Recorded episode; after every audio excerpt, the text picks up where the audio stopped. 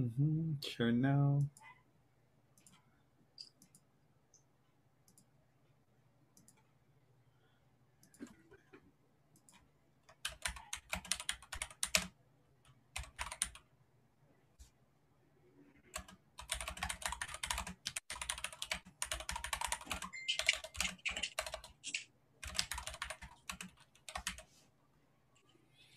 Yun. So, uh, magandang gabi po sa inyong lahat uh, sa mga um, nanonood. Um, we are uh, we are live via Treasuring Christ PH and this is a semi-regular, semi-regular um, hey, semi. Uh, thing na Oh, parang regular eh. Parang uh, every two weeks ba to? Or hindi ko alam kung ano yung timing natin eh. Yeah, yun yung average. Parang ganoon. Uh, usually, once every two weeks, we go live and talk about church matters. Uh, mga usapang uh, uh, mga issues po ng, ng lokal na iglesia. Ito po ay uh, nanggaling doon sa um, parang parang offshoot siya nung nung ginagawa po ng Treasuring Christ PH na um, course on building healthy churches na natutuwa po kami na tapos na ngayon ano tapos na ang uh, yeah. uh, BHC course uh, and we uh, we thank you for those pastors and uh, church leaders who who joined us mm-hmm. sa build, uh, building healthy churches na course and I hope na makatulong po ito sa local churches ninyo. And si Franco yung last session issues... doon. Ah, oo, tama. Absent ka nun eh. Ito ba? Oh, sorry na nga eh. Sorry. um, so, itong itong mga issues po na pinag-uusapan namin, uh, usually na-transfer namin to this uh, uh, table talk. At uh, ngayong gabi po kasama po natin ang uh, pastor po ng uh, tama ba ako? Sovereign Grace Baptist Church. Yeah, Baptist Sovereign Church. Grace Baptist Church sa Baliwag. Sa Baliwag, Amen. Bulacan. Si Pastor Eric Hernandez. Um, Amen. Magandang, magandang gabi po sa bawat isa. Salamat po sa ano sa pag uh, sama po sa amin dito. Mag-uusap lang naman po tayo at tulad ng ating usual na ginagawa. Um, but tonight, we are talking about um, one element din ng isang local church uh, which missions. Um, And, ah, uh, paano ba yan? This is, uh, this is, gusto ko siyang ilagay dun sa, dun sa um, category ng um, some, sometimes misunderstood, no? Uh, na na um, na issue ng church and um, minsan nga mas nakakalungkot sometimes ignored uh, na na issue ng church. And so we are going to talk about this for tonight and um, hopefully bring some uh, clarity and truth siguro doon sa sa sa ating ma, mga nakikinig na makatulong din sa local churches ninyo. Tandaan po ninyo, hindi po kami experts. Well, hindi po kami eksperto sa mga bagay na ito and uh, the people who we invite here and even our own churches are still struggling to define and biblical about these things. And I think yun naman yung pinaka-importante.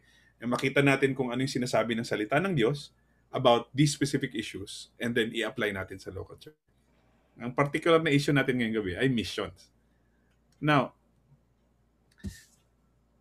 how, sige, ang unang tanong na hindi ko nilagay sa listahan kanina is, uh, sorry, sorry, how, how would you define missions now? Siguro, iba-ibang henerasyon naman tayo dito. Ako yung pinakabata. Tapos, um, isang henerasyon lang tayo. Ah, isang henerasyon lang ba tayo? Di ba pa so, ako, ako pinakabata, ikaw talaga. Ay, grabe naman.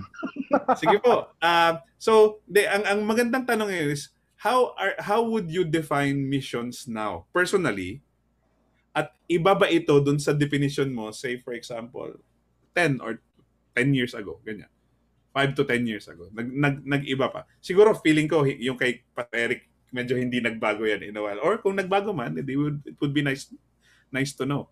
So, unahin muna natin si uh, pinakabata. Ayan si Paco. Sige.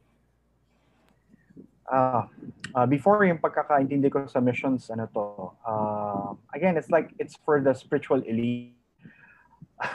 matagal na sa iglesia. Bakit, bakit ganun? Spiritual elite? Ano, ano ibig mong sabihin? Hindi, kasi ibig sabihin, di ba, parang itong mga persons na ito are been in the church for many years and uh, they are really walking the talk. And uh, these are the men and women who are, ano to, courageous, di ba, who really, ano, as a perspective before, it's really outside of the Philippines in our context. Mm. So, Okay. ayun, so parang it's, ano din, life, parang, ano to, uh, it's, it's uh, dying really to yourself. Ganun yun. So, though that's true, pero yung, yung understanding of location, medyo limited. Okay. Okay, so you're you're talking about missionaries, no? Yung mga missionaries na na mga elite persons na, na, na sa tingin mo dati. Yeah. Hindi mo pa Yeah. sinasagot yung buong tanong. How about now? Uh, Anong now, nagbago, basically? Oo. Uh, it's it's for the ordinary believers. Uh, and ang nakakatuwa doon is ano to, uh, as you uh, get to understand yung story ng Bible, you understand that it's not just limited outside, uh, but uh, God can actually use uh, even even uh, if, even if you're ano to, uh, going to stay lang here in the Philippines, uh, there are already ano to, uh, men and women whom God is going to bring from different nations so that uh, they can be ano to, uh, they can hear the gospel, they can be discipled, and they be called to ano to, to the kingdom of God. Okay. Ah, Brother Derek, ikaw naman. May Sa akin, nagbago ba sa definition mo ng missions ah, in the past couple of Hindi, kasi the pag pinag-usapan decade naman missions, ano, past decade, pa, pakatagan. Hindi ko alam. Hindi, tama rin naman kasi uh, when we, uh, yung dati, when I hear the word missions, uh, yung basta, basta lumabas ka ng church, uh, missions na yon. And, uh, pero based dun sa, actually nag-start before, before pa ako mag-pastor, I had uh, uh, short-term mission exposure uh, sa Mindanao. And uh, doon, uh, pinakita sa akin ng Panginoon na missions is really uh, much uh, wider in scope. It's not just like going outside uh, the church, uh, but uh, yung all nations uh, focused. So it's not merely about evangelism or church planting. Uh, kasama yon. Pero uh, mas uh, nakita ko yung uh, kahalagahan and yung priority and urgency uh, ng uh, missions as a, a task na uh, kailangang maabot ang uh, all nations. Uh, so lahat uh, ng lahi uh, sa buong mundo ang uh, sakop uh, ng missions na yon. So the Lord has expanded uh, yung uh, uh, understanding ko uh, to include uh, all nations kasi natural uh, sa akin, natural sa atin eh, and uh, kahit uh, sa atin ng mga pastors, uh, we um, think of missions na it's just like uh, isa isa sa mga ministry uh, ministries uh, ng local church. Uh, but this is really something uh, much uh, bigger. Okay. And uh, katulad nung ano nung title ng book ni uh, Patrick uh, Johnstone uh, about missions na sinabi ni John Piper na yung book na yon ay a very good book with a very bad title. Kasi yung title ng book is uh, The Church is Bigger Than You Think. And so, yun yung ginawa din ng Panginoon sa akin na mas pinalawak niya yung uh, pagkaunawa ko about the church and the, the missions, mission ng church. Okay. Ah, Pastor Eric, kayo naman. Well, siguro lahat naman tayo nagsisimula sa medyo localized view of mission eh no. Ah, dahil yun din naman yung nakita natin sa scriptures. Ah, nagsisimula talaga tayo sa ating our own version of Jerusalem, eh, our Jerusalem. And then mula doon, nabo-broaden yung horizon natin. Nakikita natin na greater pala yung ah, need for mission. Ah, hanggang sa yung sinasabi ni Pastor Derek na nare-realize mo na uh, ang ating commission ay, ay to the uttermost part of the world. So, so kasama na doon yung all nations. Uh, siguro ang idadagdag ko na lang, hindi lang uh, when we say all nations, hindi lang siya yung geo, geopolitical states eh. Ang talagang pa, parang mas accurate ay uh, people group or people groups. Ano? Yung iba't iba kasi ang ethnicity. Ano? So kahit sa isang nation lang, napakaraming iba't ibang people group. So ganun lumawak yung pananaw. Ganun siya nag-progress. Ganun siya nag-expand. Yun. So, um, ayun, tama, no? Na, na we're, we're, um, meron tayong, yung traditional, yung katulad sinabi ni Franco kanina, the traditional understanding of, or maybe naituro, or maybe traditional concepts. Tapos magbo-broaden talaga siya as you um, both as you dig deeper into into the Bible uh, and then as you pag, pag nakita mo ring gumalaw ka around your alam mo yun, around around the local church and yung um, partner churches and in what they're doing in different areas in uh, in the world. Maybe not just in this country. So parang talagang mag-iiba yung yung tingin mo. And, and hopefully for the better now um, we're we're talking about this book. Sayang, sadali, hindi makita. Um, makikita niyo, oh, hindi niyo nakita. So, sadali. Uh, Mag-virtual background. Tatanggalin ko yung virtual background natin. Um, yan. This book. Okay, we're talking about this book. Okay. Um, ito yung pinag-uusapan natin sa um, ay, yan, kape. ito yung pinag-uusapan natin sa ginamit po nating guide um, sa Building Healthy Churches. Uh, this is a book by Andy Johnson and it's para sa akin. Ang ikli lang niya tingnan niyo you know, it's it's it's it's it's really really ano uh, compared to yung uh, yung missions book ko sa ano sa seminary which is ano yan sa makapal siya. Makapal, makapal siya no? perspectives right? perspectives. Perspectives di ba? Eh ang kapal nun. Ang kapal nun daming reading no? this one is really really simple ang, ang, ang point ko is that um, you can you can read this in maybe a day or two um, kung kung kung dediretsuhin mo tapos may konting processing. And it will it will really help what you're you know what you're thinking about missions. Now isa sa mga uh, isa sa mga sinabi dito sa um, uh, sa book na ito is yung yung yung yung issue ng uh, pagiging foundational ng gospel sa missions. Uh, basically, uh, missions um, sharing the gospel and the true gospel. Um, uh, at its most, okay, it's missions is a lot of things, pero at its most basic um, parang version, you get to share the gospel to other people.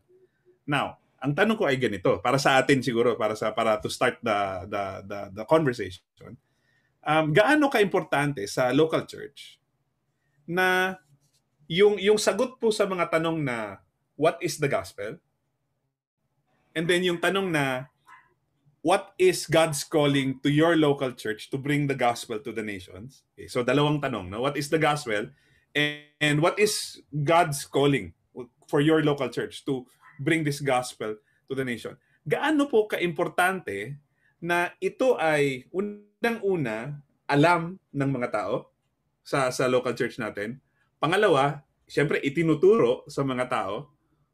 And pangatlo, na nag-a-agree yung buong church kung ano yung mga sagot sa mga yon.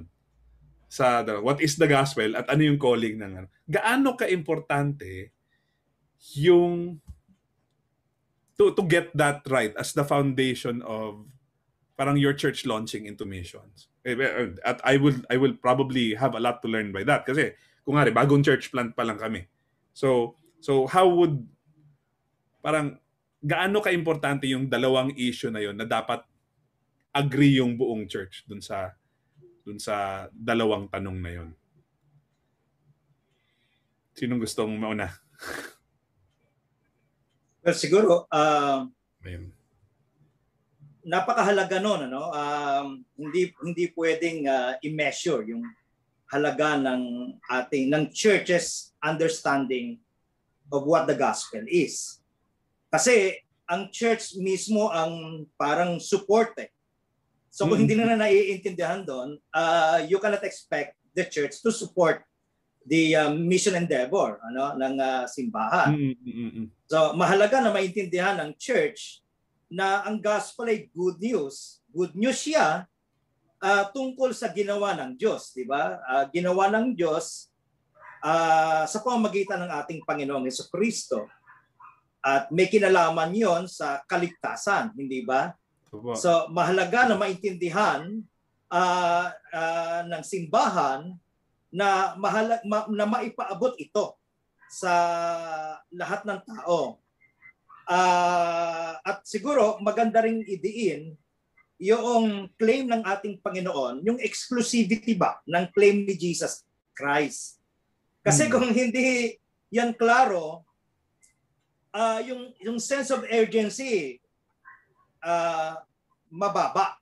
Kung hindi man wala, ano?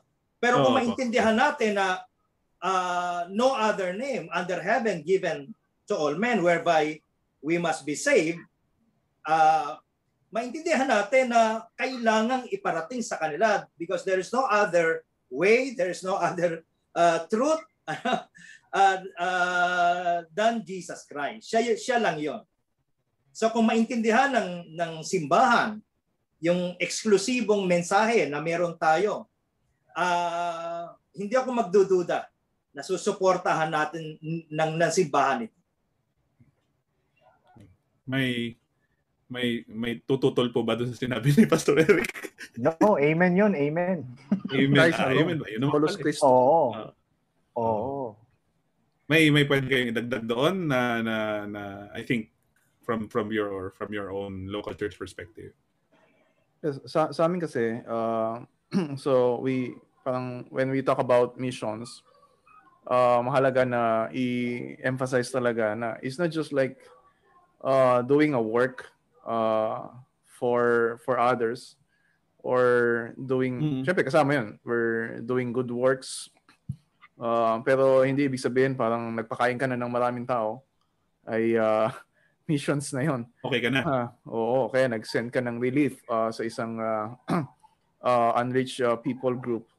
Ah, pero it's uh, the the primary ah, focus is uh, bringing the gospel ah, to all nations. So it's not it's not just going to the nations or making an impact ah, sa sa ibang lahi, ah, but it's really bringing the transforming ah, message of the gospel. Ah, so yun nga, uh, katulad sabi ni Pastor Eric, it's about Christ, it's about His work.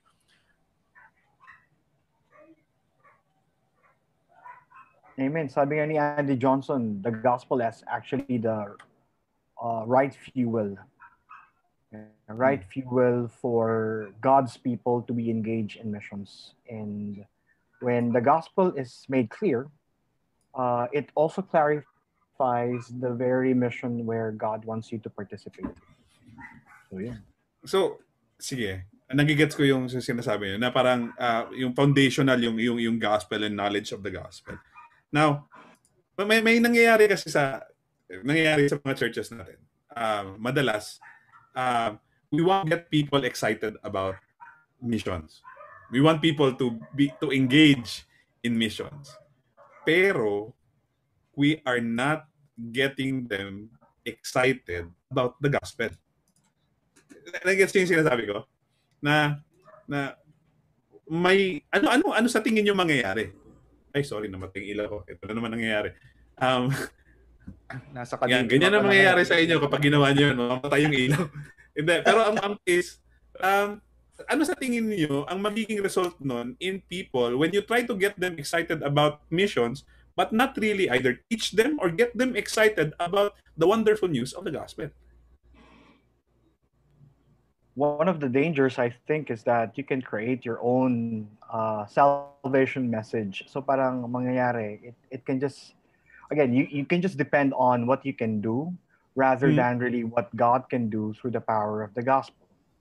Uh, other thing is that uh, you can get people excited submissions and not the gospel. Ang result is that uh, there's a temptation actually to build your own empire that this that uh, that is actually your work. So it's because of your uh, eloquence, because of your charisma, because of uh, you know all the relief that you're bringing. Uh, instead of bringing glory to God, you're actually stealing the glory na dapat sa Panginoon. So so yun. So po pwedeng and and doon minsan nagkakaroon ng eventually uh, akala mo you're you're ano to uh, you're providing the right message pero uh, Hmm. it's it's just a motivational thing you know because you're you're a life coach somehow na missionary so uh, Okay. so so and and you would not you would not actually speak uh, the hard truth of the gospel to those who Yun. are hearing it ang gusto mo lang is that as long as they raise their hand they come forward or they ano to they we, we can say that they, they receive Jesus Christ pero wala naman tayo talagang uh, uh, pruweba if, if that uh, really happened uh, so that uh, you can just get more sponsors and so more Pastor Eric, may dagdag po kayo dito. Opo, kasi ah, mahalaga yung ah, maintindihan ng ng church yung mission niya na naka-rooted upon the gospel. Kasi kagaya ng na-observe natin sa maraming mga churches, mukhang ah, mukhang naliligaw na yung marami kung ano ba ang mission nila. Mm. Uh, for example, uh, hindi ang uh, uh, as much as magandang gawin, for example, yung uh, putting up a community pantry, usong-uso ngayon. Pero hindi yun ang mission ng church. Okay? Medical mission, hindi yun ang mission ng church.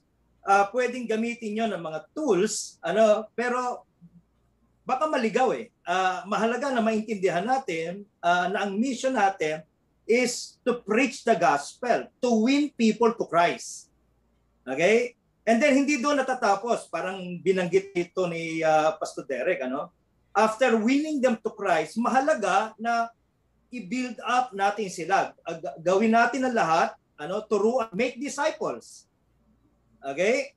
And then mahalaga rin na maka-put up ng community, ng local church, ano, kung saan ipagpapatuloy yung uh, yung um, mission of uh, uh, bringing the gospel to more people.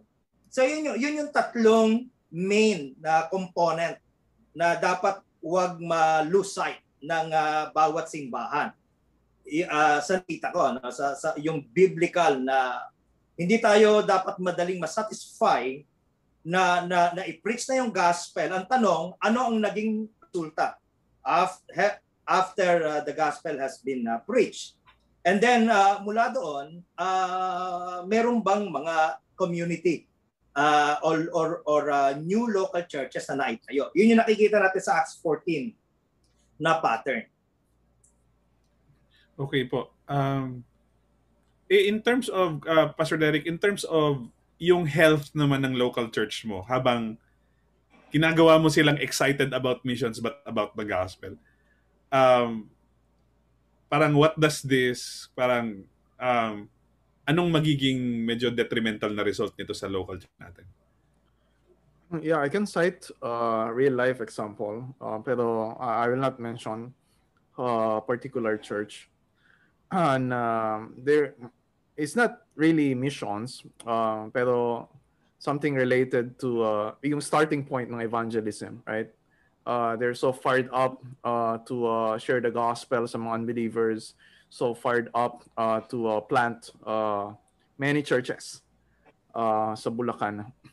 Um, pero um, ang uh, primary motivation is uh, yun nga, yung uh, winning, winning souls na parang kawawa naman yung mga tao na ito kapag di nila narinig yung gospel.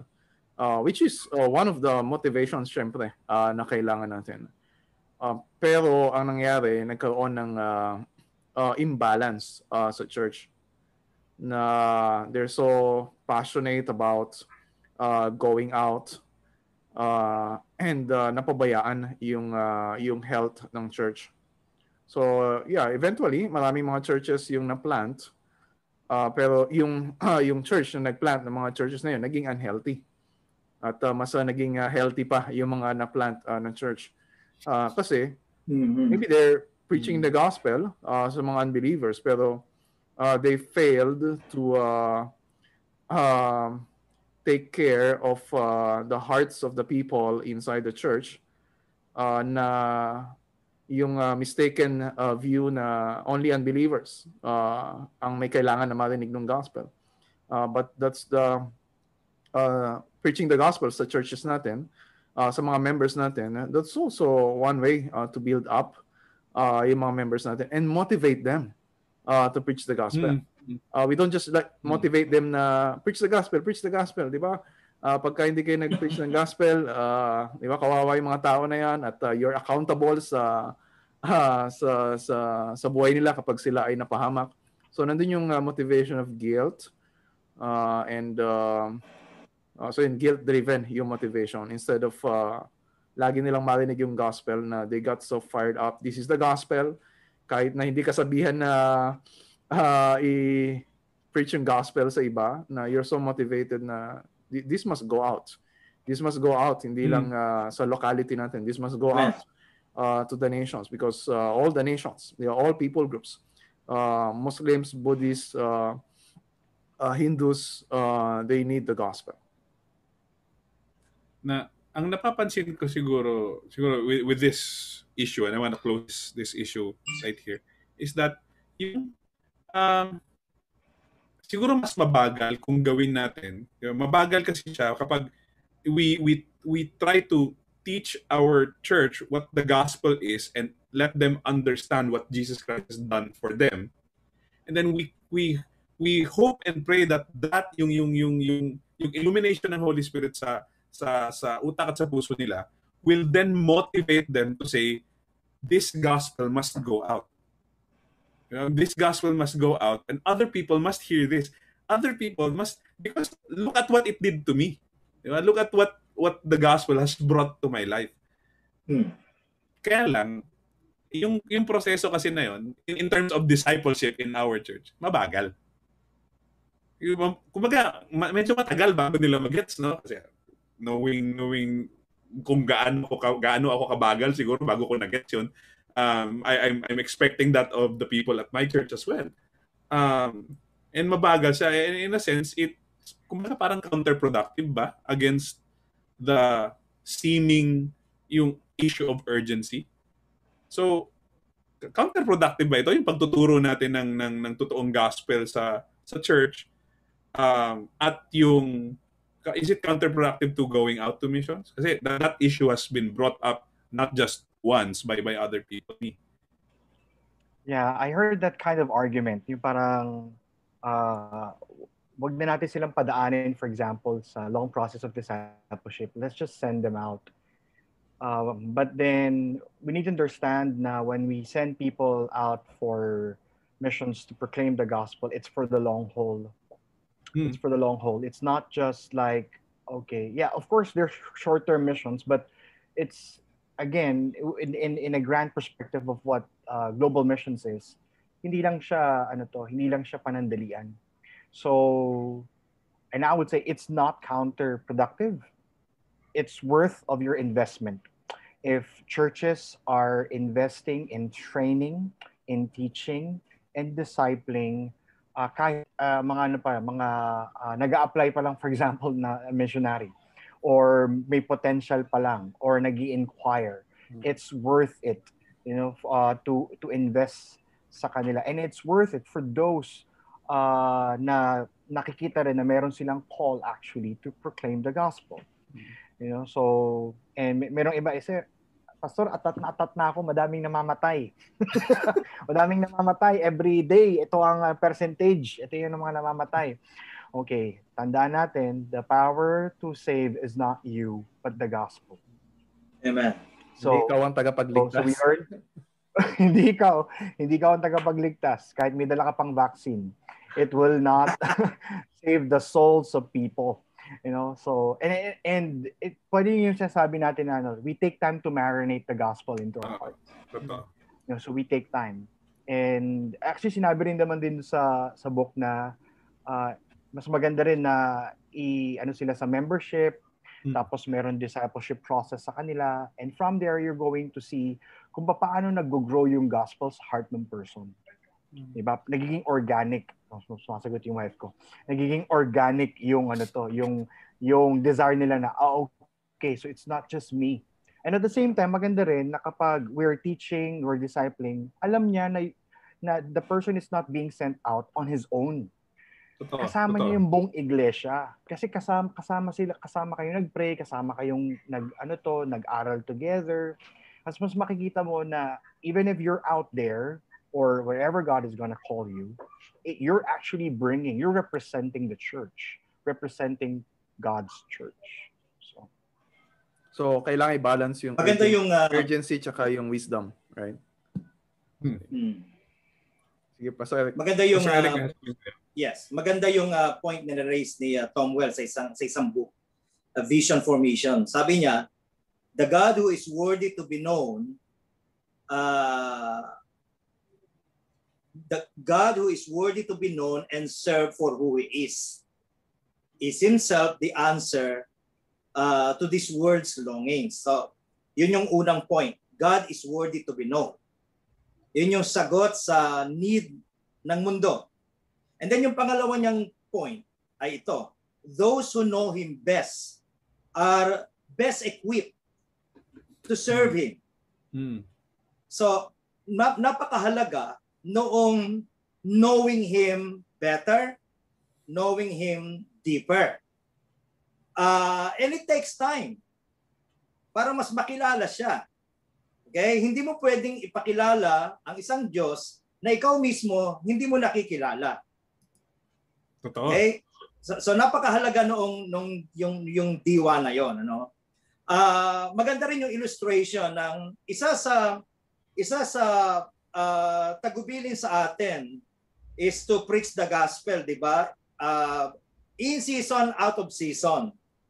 At bahagi doon yung yung idea of being patient, 'di ba? Or long suffering. At uh, uh, when, when we talk about patience and long suffering, it takes time. Okay? Kung ang kung ang gusto mong uh, uh, kung gusto mong inumin ay uh, masarap na kape, uh, wow. Pastor Derek, eh, hindi pwede ang Amen. instant. ayan na. Okay? Oh, Kailangan ka mag-brew. And Yun. brewing takes time. Yeah. No, taste and see. Hindi pwedeng instant. Tama. Tama. Tama po yung audience ng pinagsabihan ninyo, Pastor Eric. Kasi agree tong mga to. Pati yung asawa ko sa baba, agree din. Amen. Um, sige po. Uh, going into, sige, sal- salamat for, for clarifying that issue at ha, parang yung, yung gospel foundations ng, ng missions. I want to move on to another area about specific um, siguro methods, no? Um, pero ang, ang foundational dito, sina, sinabi ng, ng libro din is, ang the, uh, the first priority in missions is evangelism and establishing the Church of Christ. So, uh, ulitin ko yun, parang, parang the first priority in missions is evangelism, which is sharing the gospel, and then establishing the Church of Christ, which is by, by, by whatever means is a church planting or, or uh, na makita ninyo na, na may, may community na mag-grow.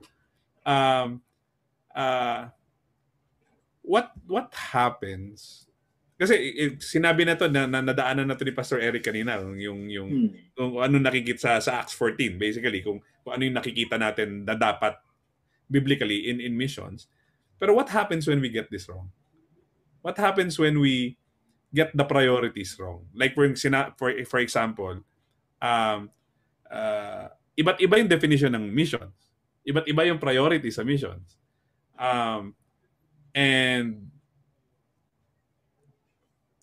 Sige, gusto ko magtanong tungkol sa mga short-term saka long-term missions saka yung tinatanong ni Pastor Leonard Castaneda. Pero um, unahin muna natin to. What happens when we get priorities in mission? Yung priority ng missions wrong.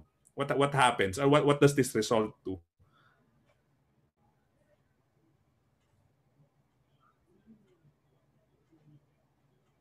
Ba? Ba? Ba? Ba? Ayaw ninyong sumagot. I-clarify ko lang yung sinasabi mo na yung, so yung uh, na yung priority sa missions is uh, evangelism, right? And planting churches uh, sa isang Yun. lugar na Yeah. syempre hindi pa kilala si Kristo. Ah, Okay. Kasi mer merong ibang uh, viewpoint uh, about missions na hindi ko alam si John Stott ba yun or so- someone sa Lusan na parang yung evangelism tsaka social work uh, or social action ay uh, two wings Integral mission ba yan?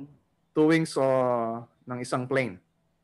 Di ba? Parang kapag wala yung mm. isang wing ay uh, hindi uh, uh, hindi lilipan. So ibig sabihin uh, may merong perspective sa missions na they're trying to balance na parang uh, pareho namang mahalaga.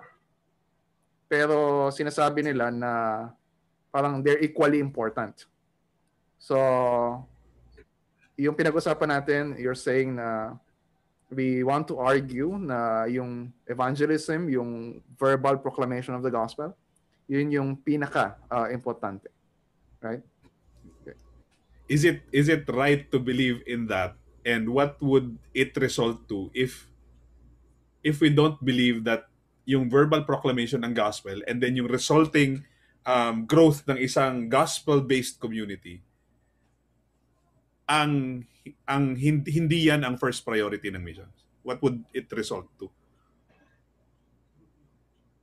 Pwedeng maging scattered ano? Uh, we we may lose sight of our uh, primary mission. Uh, pagka we we get this everything mixed up uh, dapat uh, dapat maintindihan natin na one is our goal and the other is but uh, a means to that goal for example uh, sa sa communist China Ah, ang isang effective na na way para ma-penetrate ang communist China ay through ano ah, through education. Ah, so ah, marami mga missionaries ah, ang nagte-train para makapasok sa educational institutions o makapag-start for that matter ng isang educational institution. Pero kung maligaw ka na, baka matagpuan mo ang sarili mo na nagbi-build up ng malaking eskwelahan sa halip na nag-will ng people ah, at uh, nagsisimba ng mga churches. Ah, yun yung ibig natin sabihin. Ano? Ah, yung isa ay means. Kung ito ay through social you know, actions, ah, so be it. Okay? Pero ah, wag nating makalimutan na ang mission natin ay kinalaro sa banal na kasulatan. And that is to uh, to preach Christ and to preach what He did for us, for sinners. I have a question. So, so, sorry, wala sa ano to. Pero just kasi binabanggit natin that evangelism uh, is primary in missions and at the same time church planting. How about those missionaries who are active in evangelizing, but uh, would say at this time they haven't established a local church? Ca- Can can we still consider that one uh, a faithful one, or how how how should we approach? yun yun nga din yung gusto kong i ano i uh, clarify. Um siguro kailangan siguro kailangan nating maging gracious enough to to understand that in different um in different localities, in different situations, different yung dynamics of how a church might come to be. Yeah, it might might take a while, might take uh it might take a number of generations Yes. um, um, for maybe it starts with one lead minsan pag sa tribal ka ng ano it starts with a leader uh, who then believes and then gets the community believing. Um, and that might take generations to to do. Ang is it is it okay to say para sa sa atin na as long as the parang hindi nawawala sa utak ng misyonero na yun ang goal? Um and and you will only know that I think when when you have a conversation with this person no uh, kasi parang ah, mad- madali din para sa atin na mag alam mo yun, mag mag mag-throw ng you know sort of condemnation and judgment um na hindi natin sila nakakausap pero para sa akin Ah, yun siguro yun na as long as the the missionary does not lose sight of what is the end goal. Um, Pastor Derek? Siguro ang concern ni Franco din yung uh, uh, wala akong ano actual na uh, like uh, data to uh, support this. Pero siguro yung concern na parang there's a missionary uh, sharing the gospel sa isang community and uh, may mayroong story na nagkakaroon ng transformation uh, sa community. Maybe it's a uh, they're deep in poverty, pero because of the gospel, uh, they uh, um, their their hearts are transformed. They learned how to work hard and be generous uh, sa isa't isa. So, pero walang ano, walang uh, local church na na-plant. So, may mga ganong stories na uh, parang hmm. it's hmm. a feel-good story. Uh, it, parang it's it's uh, beautiful kasi may transformation na nangyayari sa community. Pero uh, we, we have to wonder uh, kung uh, uh, yung yung kahalagahan talaga uh, ng local church. Uh, that's why uh, before uh, yung isang church to send out missionary, uh, so mahalaga na talagang meron siyang fir- firm grasp of the gospel, but not just uh, firm grasp of the gospel, um, but also a high view uh, ng church. Also yung ecclesiology Uh, so it's not parang we cannot separate that. It's not optional. Of course, it might take hmm. different forms uh, sa ibang culture, yeah. pero it's still uh, the church. Uh, okay. Um, a practical question right now uh, from one of our viewers, si Pastor Leonard Castañeda. Hello, brother. Sh- shout out. Okay. Uh, so, sending or supporting a missionary overseas can be expensive, especially for a local church with limited resources. Um, ang argument might be for the amount that you will invest, uh, you can do more of reaching out to a an, a, a, nearer community um, or kung hindi overseas within within the Philippines or much nearer to the local church community what would you advise? What would you guys advise? Um, a church with limited resources who would either have this choice of committing to sending a, a, a missionary overseas or uh, putting that money um, to reach out a community nearer to them.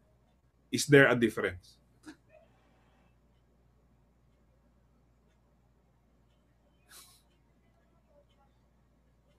Ang hirap naman ang tanong mo, Pastor Leonard. Nag-iisip sila.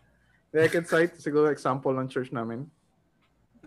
Uh, kasi um, when we think of uh, our church uh, and uh, church nila Leonard and uh, kahit naman sila Pastor Eric and then uh, sila John, yung si, si Franco lang yung pinakamalaking church dito. uh, yeah, majority of ano, uh, local churches are relatively small, right? Uh, I think ang average size ay 50. And so limited uh, manpower, limited uh, financial resources. Pero when we think of missions, uh, we, we have to uh, uh, expand yung uh, uh, kasi inisip lang natin yung limitations natin eh. Pero uh, it's uh, yung bringing the whole gospel to the whole world, it's uh, the work of the whole uh, body of Christ. And so, hmm. So yung church namin, we're supporting several uh, missionaries. Merong uh, sent out uh, from our church. Uh, meron din uh, from other churches na we're partnering with them. But we don't have to like uh, uh, shoulder lahat ng uh, financial uh, requirement uh, para ma- ma-send out sila. So we'll give a certain amount knowing na they are also working with other missions organizations uh, and uh, yung uh, community of churches namin sa ABCOP, uh, meron din ibang churches na nagsusupport. Uh, so, uh, limited kami. Uh, pwede namin sabihin, ah, we can only support one missionaries. Uh, pero mas nag-expand yung uh, involvement namin kasi alam namin na hindi lang naman kami ang uh, existing na local churches. So we we we have to work together So isang example nun, isang church uh, na kasama namin sa Bulacan. Nagsimula sila na bago pa lang silang church. Uh, pero gusto nila ma-involve sa missions. Wala silang kilalang missionary na susuportahan. Hindi naman ganun kalaki yung financial resources nila. Ang sabi nila, magbibigay na lang kami, pastor, ng uh, uh, 10% ng income ng church. Ibibigay namin sa fund, ng missions fund ng uh, church namin. And sila, inadapt din nila lahat ng missionaries namin. So, uh, that's ano, involved sila sa missions uh, by partnering okay. with us. So, Sige. That's that's on Pastor Leonard. That's on the like financial side of what like a small uh, church can do. How about on the question of is one thing better than the other? I, I think maganda makita na hindi kailangan ano to, uh, ma-miss out. Uh, ano ba ito? Paano ba sabihin? Uh, both are important. Okay, both are important.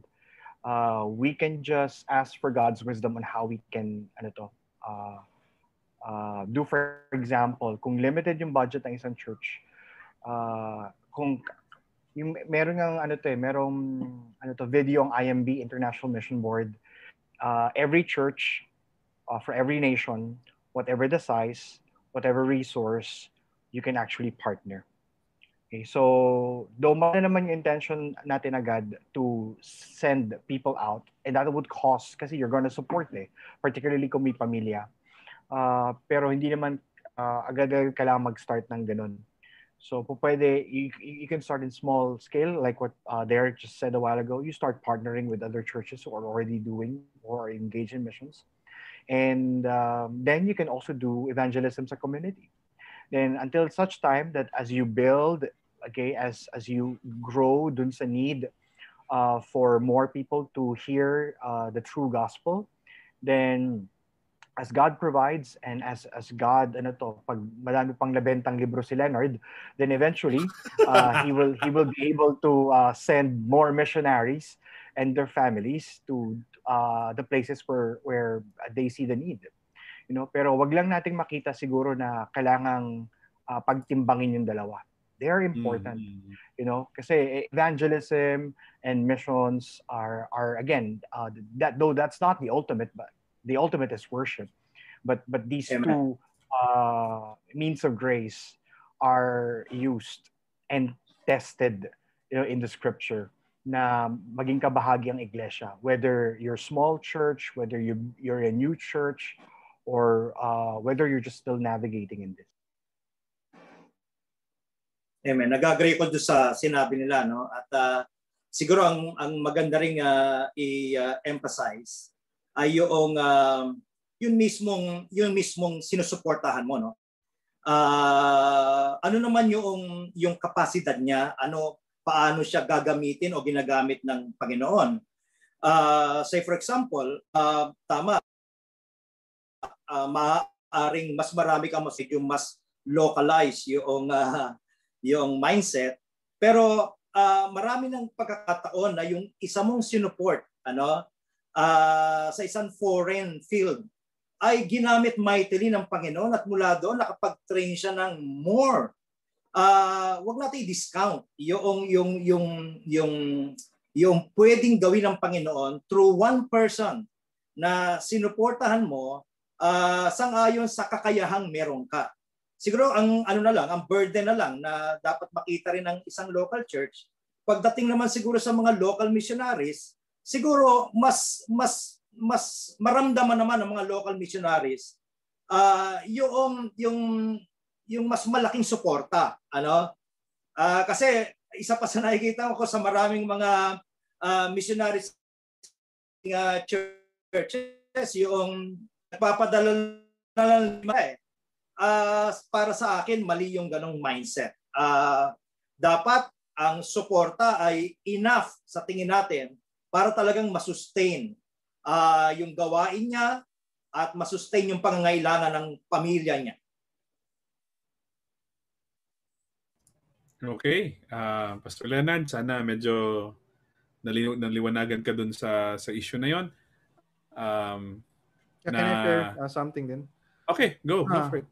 Yeah, when you look at ano, uh, yung website ng uh, joshuaproject.net, uh, so you just uh, go to their website and uh, makikita ninyo yung uh, uh, parang sometimes you'll feel overwhelmed uh, kasi sobrang laki pa nung task. So we're not talking about, sabi ni Pastor El kanina sa simula pa lang, we're not talking here about uh, ge- geopolitical countries.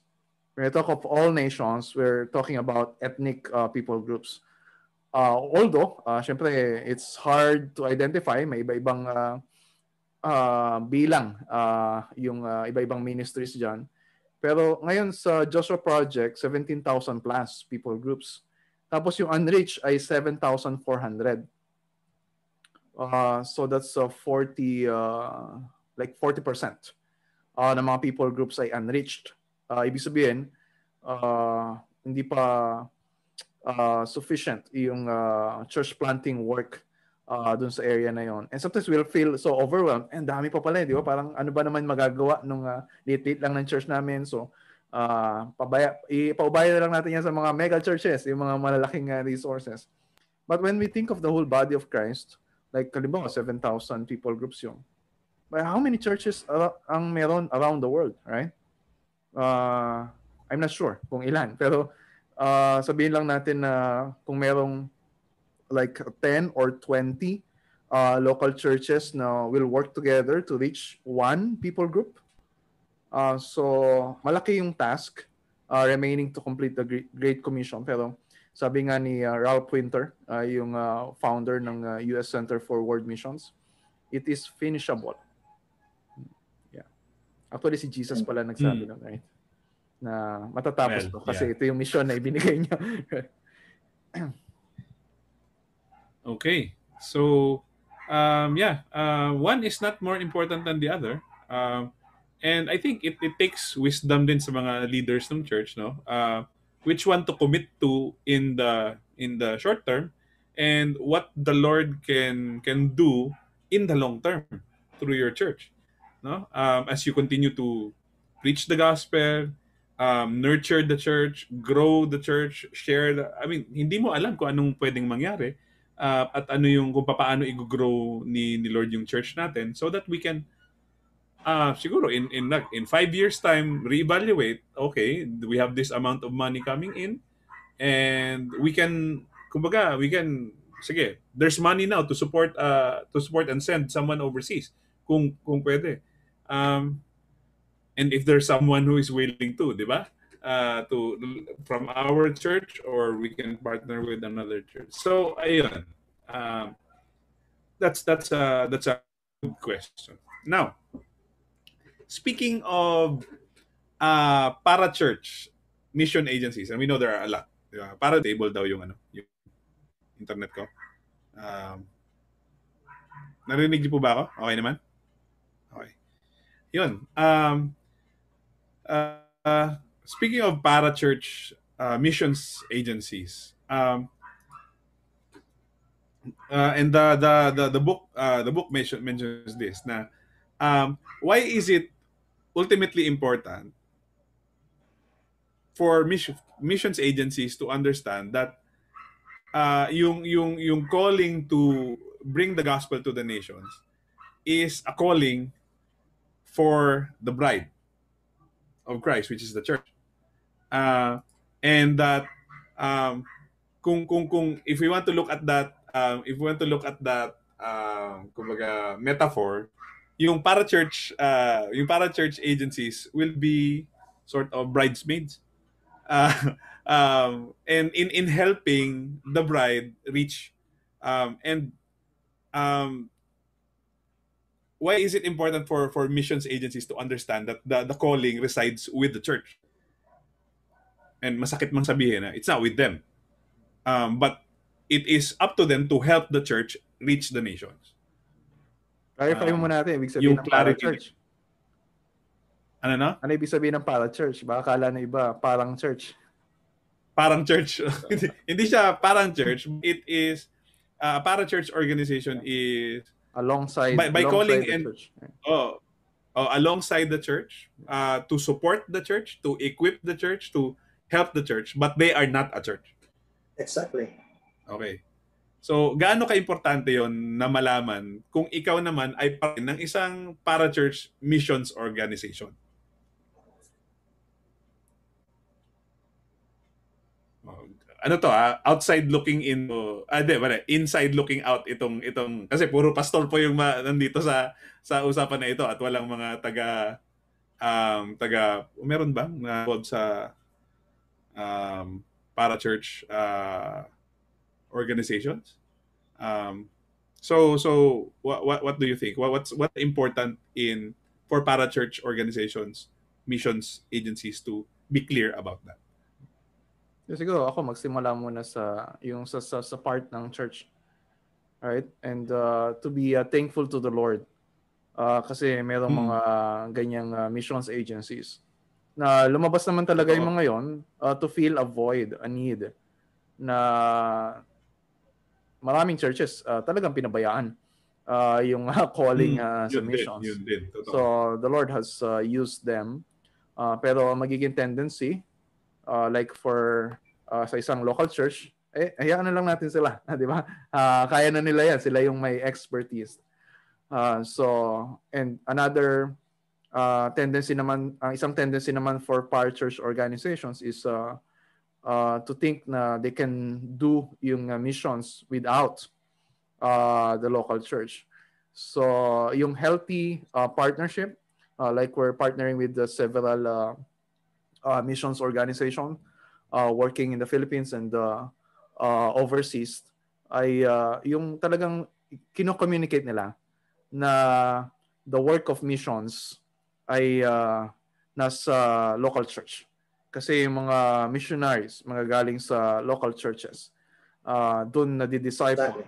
and uh, yung mga local churches ang nagsasend out uh, sa mga sa mga missionaries. It's not uh, hindi yung mga mission organizations yung nagsasend out but the local uh, body uh, katulad nung uh, uh, nakita natin sa Acts chapter 13 yung Antioch uh, sending out uh, Paul and uh, Barnabas.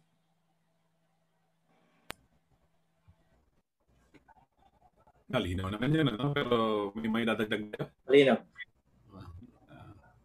Okay na. Sige. I have a... We have... Pwede ba mag-extend ng ano? Dalawang question pa ako. Okay lang. Um, I have maaga pa one, naman. one 858 na sa akin eh. So, Oh, yung la- yung love life nga, two Ah. hours natin pinag-usapan. ay, sorry. Sorry naman. um, sige. Um, so, in a in a uh, in a in a world what that is more and more globalized and internet connected. Okay? Hindi lang interconnected but internet connected. Okay? Is there is there always a need for the local church to train missionaries? um, being that we're growing more and more connected, and the traditional thinking of a missionary is someone who goes out to a place that cannot be reached, okay? cannot be reached through normal means. And now, being that, lalo na sa, sa, sa season po na ito na, na we have been challenged so much and and the Lord has, you know, um, uh, graciously given us the gift of technology to to uh, interconnect with with other people who might not be easily reachable. Ang ang tinatanong din siguro ng mga tao is uh, akong ganito pala ang magiging future ng mundo na magiging internet connected na ang ang mundo is there still a need for the church to train missionaries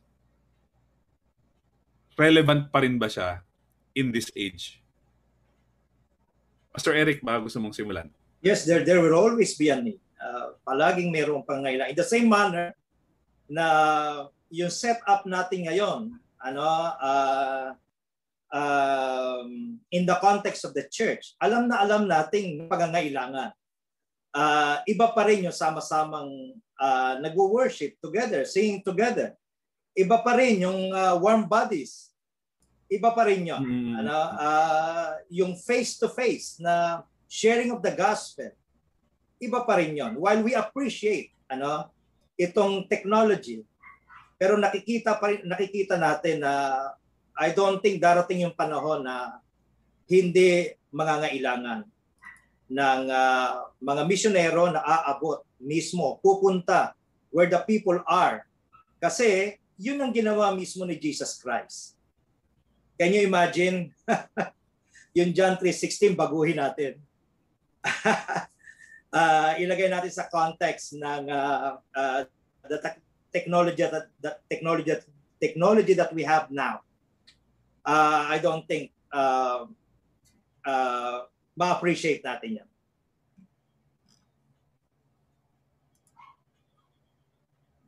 Amen. Guys, kayo. Salamat, Pastor Eric. Uh, yeah, there will always be the need kasi yung Great Commission has been given to us, to the local church, regardless of what season we're into. So, and I think the more we can take actually take advantage if the world becomes more globalized.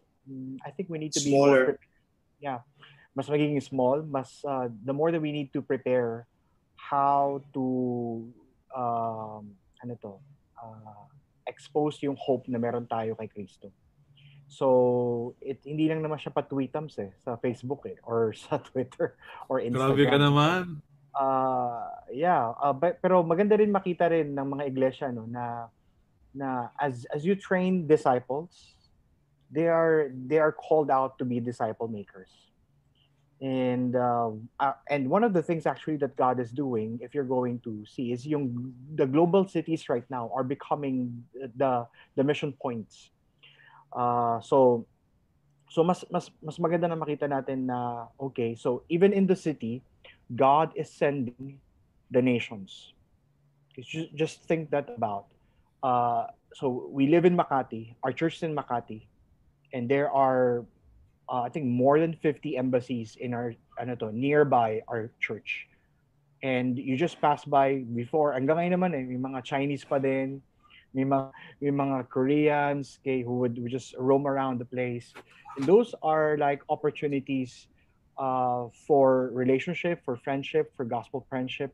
And if our members are not equipped, if we are not providing trainings or I would say classes or courses that uh, where they can ano to uh, be challenged to understand yung yung yung grand story ng gospel uh, then we're actually missing out you know even if we are ano to uh, we are becoming globalized and that so uh, the the need is is greater. Uh, so uh, we pray that the, the local churches, even at this time of lockdown, will use the means of technology to Amen. train more, to train more uh, potential. Um, di, di naman assuming missionaries, pero potential mga disciple makers okay, for for the gospel. May sasabihin ka, kapatid Derek? Hindi, eh, nag-agree lang din ako kay uh, Franco uh, na the nations are coming to us. And uh, this is also God's providence.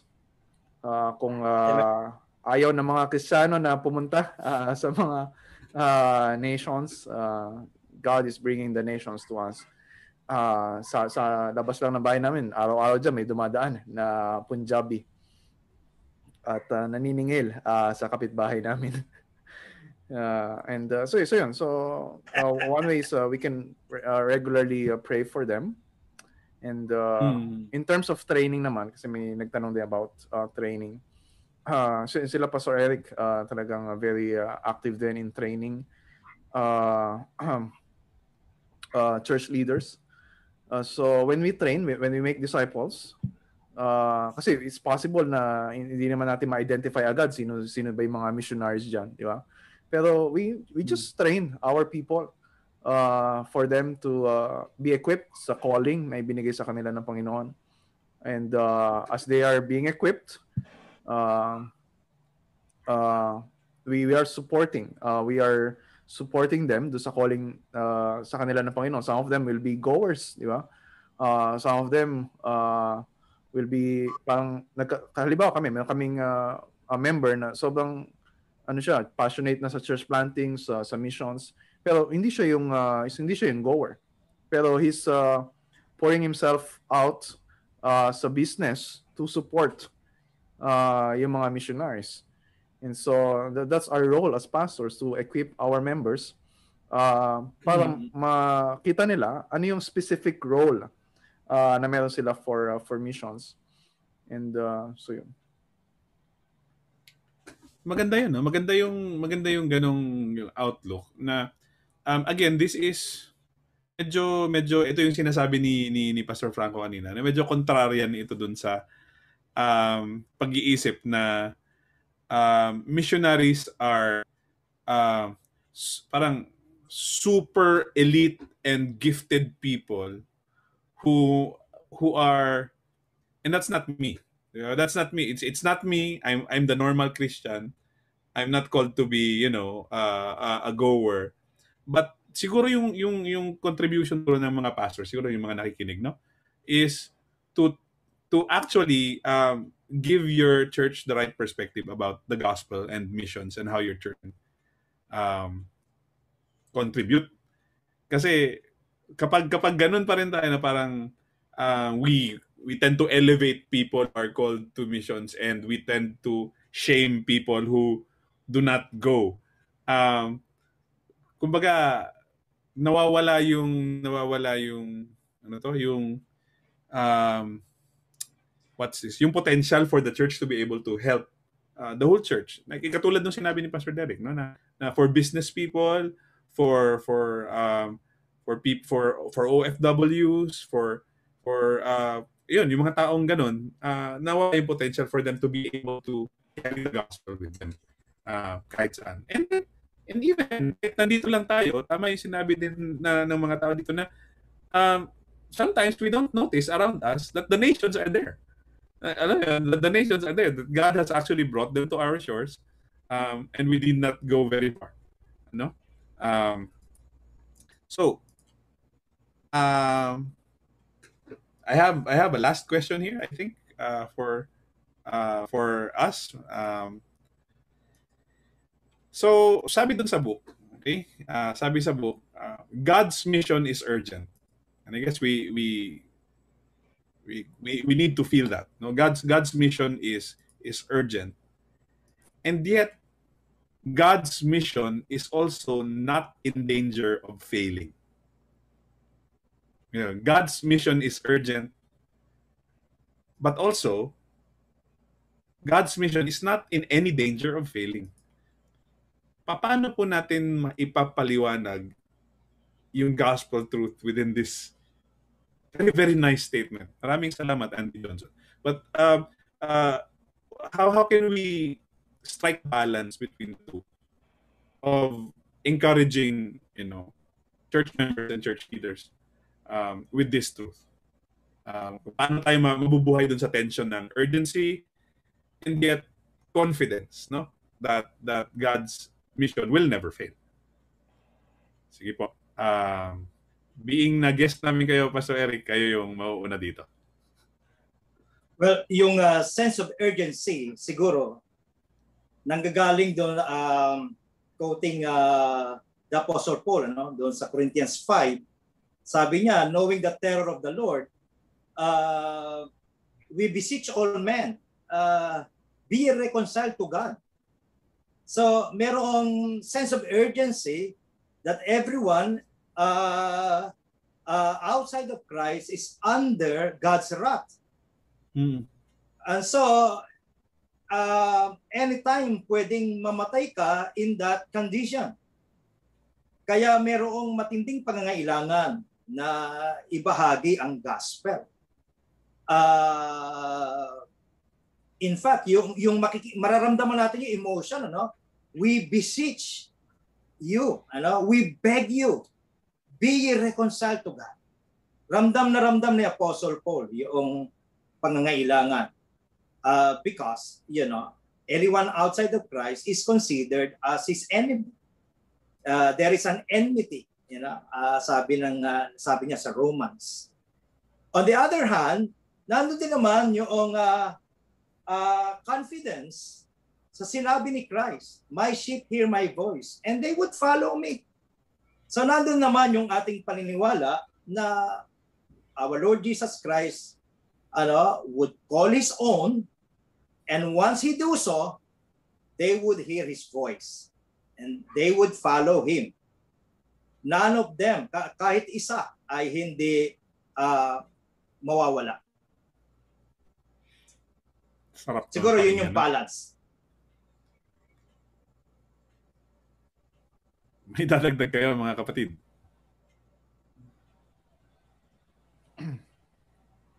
Yeah, kaya mahalaga na kaya mahalaga yung pangalan ng church nila Pastor Eric. Sovereign Grace uh, Baptist Church. Uh, this is really the bedrock of our uh, assurance na uh, missions will not fail. Siyempre, marami na tayong failures uh, sa mission.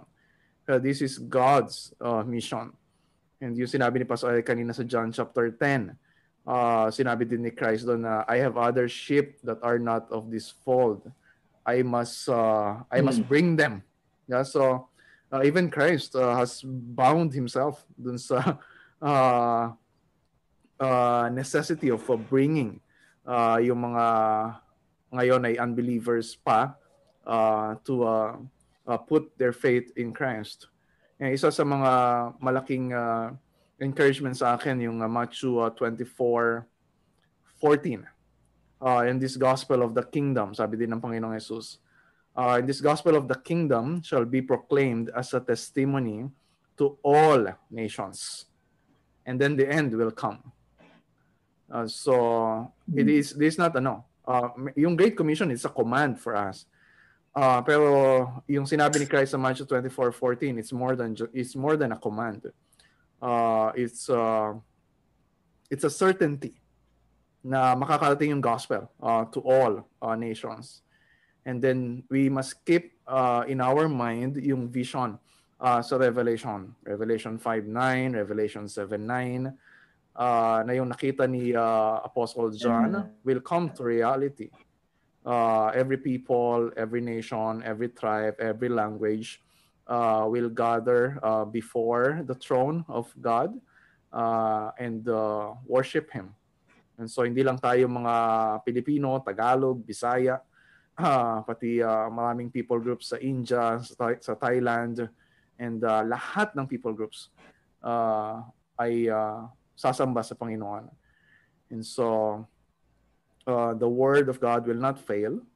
Uh, yung mga prophecies, yung mga promises ni God will not fail. And that's our confidence as we do uh, the work uh, the Lord has entrusted to us.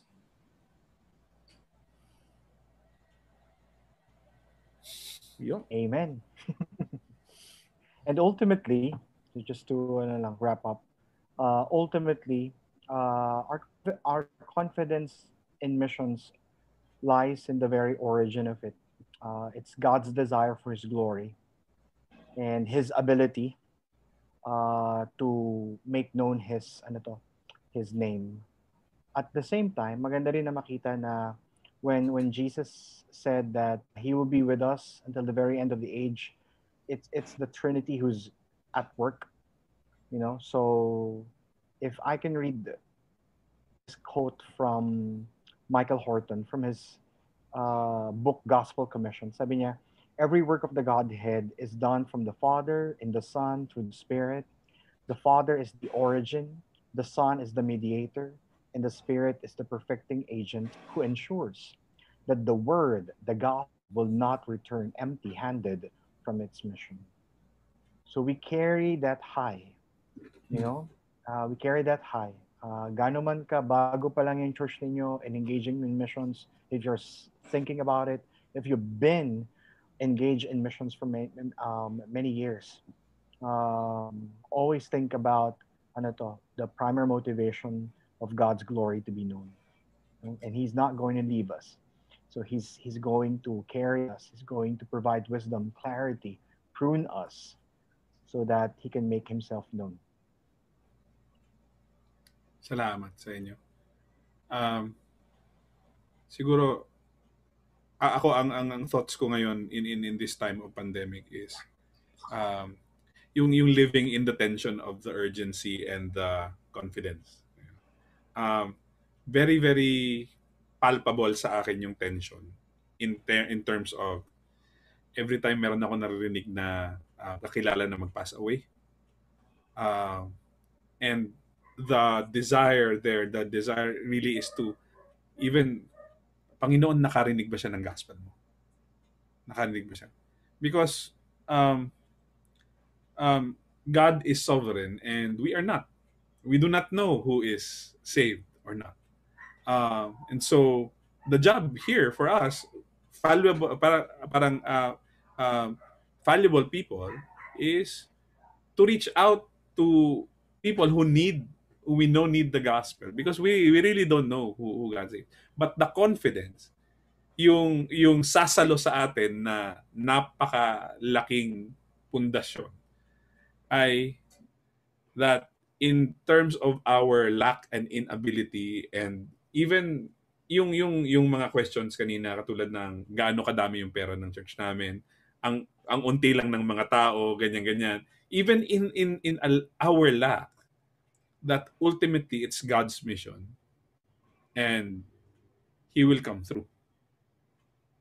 He will come through. Kasi ang ang yun nga yung yung sa revelation nga ay napakalaking um yung napakalaking confidence sa akin na eh pinakita na ni ni ni, ni God kay John kung anong mangyayari um in the future. And so he will he will he will he will come through with his promise. He will come through with with what he he he showed John in Revelation. So um, para para po sa ating lahat, um, may we live in that tension every day of the urgency of the gospel and the overwhelming confidence that the sovereignty of God um, allows us as Christians. Um, Uh, ganun po yung buhay ng mission missionary and everybody is one. Uh, uh, may may may kinote diyan, may kinote diyan sa sa uh, sa ating uh, comment section. At si I think si Kuya Glandi ito. Uh, kilala namin ito from uh, from uh, ano to the conference, sa Past I Conference. No? Um, sabi niya dito, uh, kinote niya si Paul Washer. Sabi niya, sabi ni Paul Washer, then, uh, there are only uh, two ministries in missions. Um, you're either called to go down into the well to save, or you get to hold the rope for those who are going down. Uh, either way, you will have you will have uh, scars on your hands ibig sabihin, other, either way, ma- mahirap yung trabaho and it's urgent and it's needed. But, di ba, the, the, the joy there is that um, our God is with us as we do this, as we go and make disciples. Okay. So, um, Pastor Eric, can you can you close us in prayer, and uh, we will close this uh, episode of uh, Church Matters. Okay, uh, tayo manalangin. Let's pray. Maraming maraming salamat po, Panginoon naming Diyos, sa uh, opportunity na aming madiscuss, mapag-usapan ang kahalagahan ng mission. Maraming maraming salamat, Panginoon, sa lahat ng aming natutunan. Sa lahat ng mga pagpapaalala. Because as human beings, we have the tendency to forget. Salamat po, Panginoong Diyos, sa buhay ng bawat kapatid na ito na patulong ginagamit for the furtherance of the gospel. Salamat, Panginoon, sa pagpapaalala mo sa amin that the God that we serve is a sovereign God. Ultimately, Panginoon, wala sa aming mga kamay ang paggagarantiya na ang gawain at goal ng mission ay magtatagumpay. Ultimately, Panginoon, ito ay nasa iyong mga kamay. At diyan tiyak kami na walang pwedeng bumigo sa iyo. None, no one can stay his hand and say to him, What do you do? What doest thou? Maraming maraming salamat, Panginoon, na walang pwedeng pumigil sa iyong vision na ibinigay sa amin. Gamitin mo kami, Panginoon, maramdaman namin ang urgency na iparating ang ebanghelyo sa abot ng aming makakaya sa biyaya na ibinibigay mo. Pero kasama nito, Panginoong Diyos, bigyan mo rin kami ng malaking pag-asa na ang sinimulan mong gawa, gawain ay tatapusin mo. Tumatano kami, Panginoon, sa future kung saan mula sa iba't ibang lahi, mula sa iba't ibang wika, mula sa iba't ibang mga bansa, sama-sama kaming aawit, magpupuri at magsasabi, You are worthy. Salamat, Panginoon. Ang aming mga puso ay nananabik sa araw na yan. But for the time being, kagaya ng sinabi ni Paul, we are straight betwixt two. Ang maparoon sa iyo ay better, pero ang manatili dito ay needful. Either way, Panginoon, kung kalooban mo na patuloy kaming bigyan ng hininga at kalakasan, magamit namin ito ng wasto, may buong karunungan, at may buong katapatan. We entrust to you everything, dear God, knowing that you are able. Salamat po. This is our prayer in Jesus' name. Amen. Amen. Amen. Amen. Wow, thank you. Salamat po. Salamat po.